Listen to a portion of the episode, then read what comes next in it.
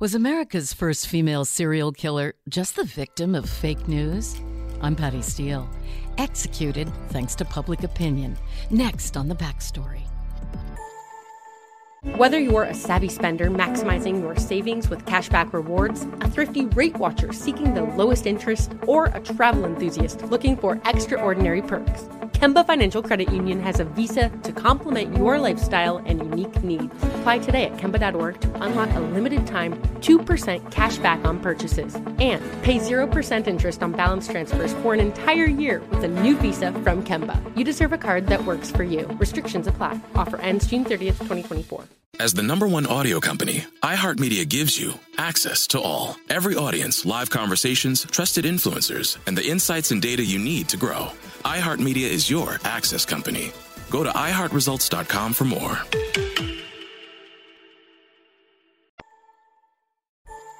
We're back with the backstory. Well, we're all experts on fake news these days, right? But that's really been a thing from the time news was invented. It's called marketing. Somebody has an agenda, and there's nothing better than mass media to get your point across, even if it's a crock of, well, you know. Victims of fake news have included everybody from Julius Caesar to Marie Antoinette to pretty much every U.S. president on both sides of the aisle. And then there are people who are falsely accused of crimes who pay the price, only to be found not guilty, sometimes years and years after the fact. That's where the Innocence Project gets involved. Now, here's a story somewhere in the middle, has a lot of shades of gray in it. This journey takes us to the early 19th century, to Charleston, South Carolina. Lavinia Fisher and her husband John are accused of highway robbery, a crime punishable by death at that time. But she was also suspected of being America's first female serial killer. She and her husband were hung, but were they simply victims of an anxious press, hearsay, or even a flawed justice system? The year is 1820. Charleston was a powerful city, a hub of commerce second only to New York City at that time. Lavinia Fisher was a gorgeous young woman, 26 years old, who, along with her husband, John Fisher, ran the Six Mile Wayfarer House, an inn for travelers located just outside Charleston. But there's a problem. In this comfortable inn, some crazy stuff is happening. Legend has it Lavinia was also a cold blooded killer. There was talk that she would charm the guests, talk to them about their travels, and gather information about their possessions. Night would fall. She'd continue to chat with them and then serve them some warm tea before bed. But that tea was laced with an herb that would send them into a very deep sleep. Gossip had it that the traveler, now fast asleep, would be laid on a bed that, with the pull of a lever, would open a trap door and drop the body into a pit, maybe one lined with spikes to finish the job. One person at the Fisher's trial testified that she had offered him some tea, but he wasn't a fan of tea. Not wanting to seem rude, he took it, but he dumped it out when she wasn't looking. He said he was nervous about her and her husband and decided to sit all night in a chair propped against the door of his room rather than get into bed. Then, in the middle of the night, he said he heard a loud crash and he watched his bed fall through the floor. But here's the question how much of this is true? Historical records show that Lavinia and John Fisher were arrested, but actually not for murder. They were snagged on charges of highway robbery which, in fairness, again, was a serious crime in those days, often ending in execution. And no bodies were ever found, nor were any tunnels underneath the bedrooms found. While they were locked up, gossip about the Fishers' crimes grew, morphing into a crazy story of robbery and serial killings. Well, the problem is, the trial that followed was less about factual evidence and more about a kind of theater of public outrage and fear.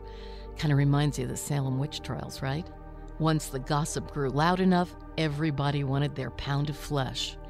Anyway, that's likely what happened to Lavinia and her husband bad press. But were they bad folks? Oh, you bet they were. Were they killers? Probably not. Records from the trial are pretty non existent, and again, no bodies were found at the Six Mile Wayfarer house or any tunnels. Ultimately, they were found guilty of highway robbery after a very fast and tumultuous trial. There was an appeal, but no surprise, Lavinia and John Fisher were finally sentenced to hang. So, why was Lavinia Fisher remembered as a serial killer? Most historians think she was absolutely a criminal, but likely not a killer. You see, forensic information in the early 19th century was very different from what we have today. And as far as the news goes, we have instant access now. Back then, you really only had two options for taking in the news print, like newspapers and pamphlets, and after that, word of mouth. Gossip was huge.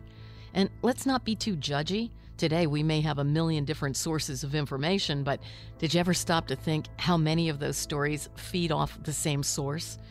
Oh, problem is, just like today, stories could get blown way out of proportion. And again, just like today, public opinion could sometimes sway the justice system and the outcome of trials. So, what's Lavinia's real story? Well, we do know she was a member of a big gang of highwaymen outlaws who terrorized the area with targeted robberies. Apparently, the Six Mile House, that's the inn owned by Lavinia and her husband, was a notorious hangout for outlaws in the Charleston area, and the couple definitely targeted travelers for robbery. Funny enough, Lavinia and John Fisher thought they were going to get out of this mess right up until the end. Housed in the same tiny cell, they plotted an escape.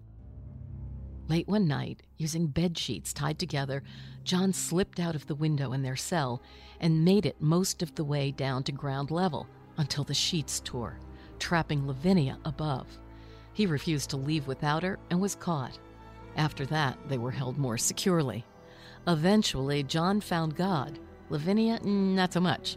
She still thought she'd find a way out. As they headed to the gallows with a crowd of 2,000 watching the festivities, John begged for mercy. He told people he was not guilty, that they were making a mistake.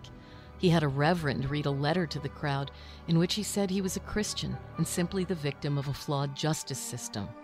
Although he then sort of contradicted himself by asking for forgiveness for what he'd done.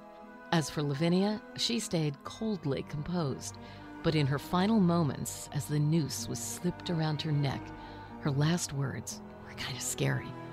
She said, if you have a message for the devil, tell me now, for I shall be seeing him shortly.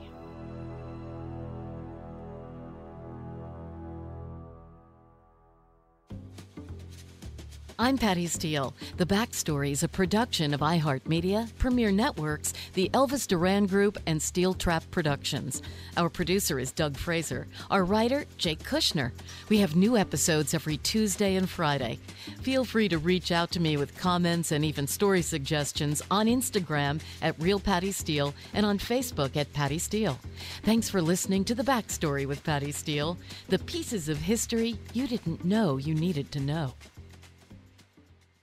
Whether you're a savvy spender maximizing your savings with cashback rewards, a thrifty rate watcher seeking the lowest interest, or a travel enthusiast looking for extraordinary perks, Kemba Financial Credit Union has a visa to complement your lifestyle and unique needs. Apply today at Kemba.org to unlock a limited time 2% cash back on purchases and pay 0% interest on balance transfers for an entire year with a new visa from Kemba. You deserve a card that works for you. Restrictions apply. Offer ends June 30th, 2024. I'm Hannah Storm, and my new podcast, NBA DNA with Hannah Storm, chronicles my six decades in professional basketball. From growing up in the sport to becoming one of sports TV's first female broadcasters. Join me as I dig deep into the game's history, unearth some wild stories, and talk to my friends from the world of basketball, from Dr. J to Charles Barkley. It's been a wild ride, and now I get to take you with me. Listen to NBA DNA with Hannah Storm on the iHeartRadio app, Apple Podcasts, or wherever you get your podcasts.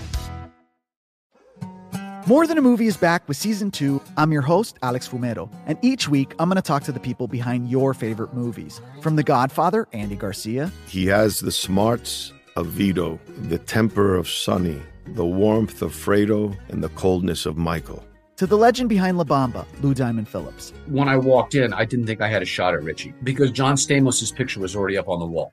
Listen to more than a movie on the iHeartRadio app, Apple Podcasts, or wherever you get your podcasts.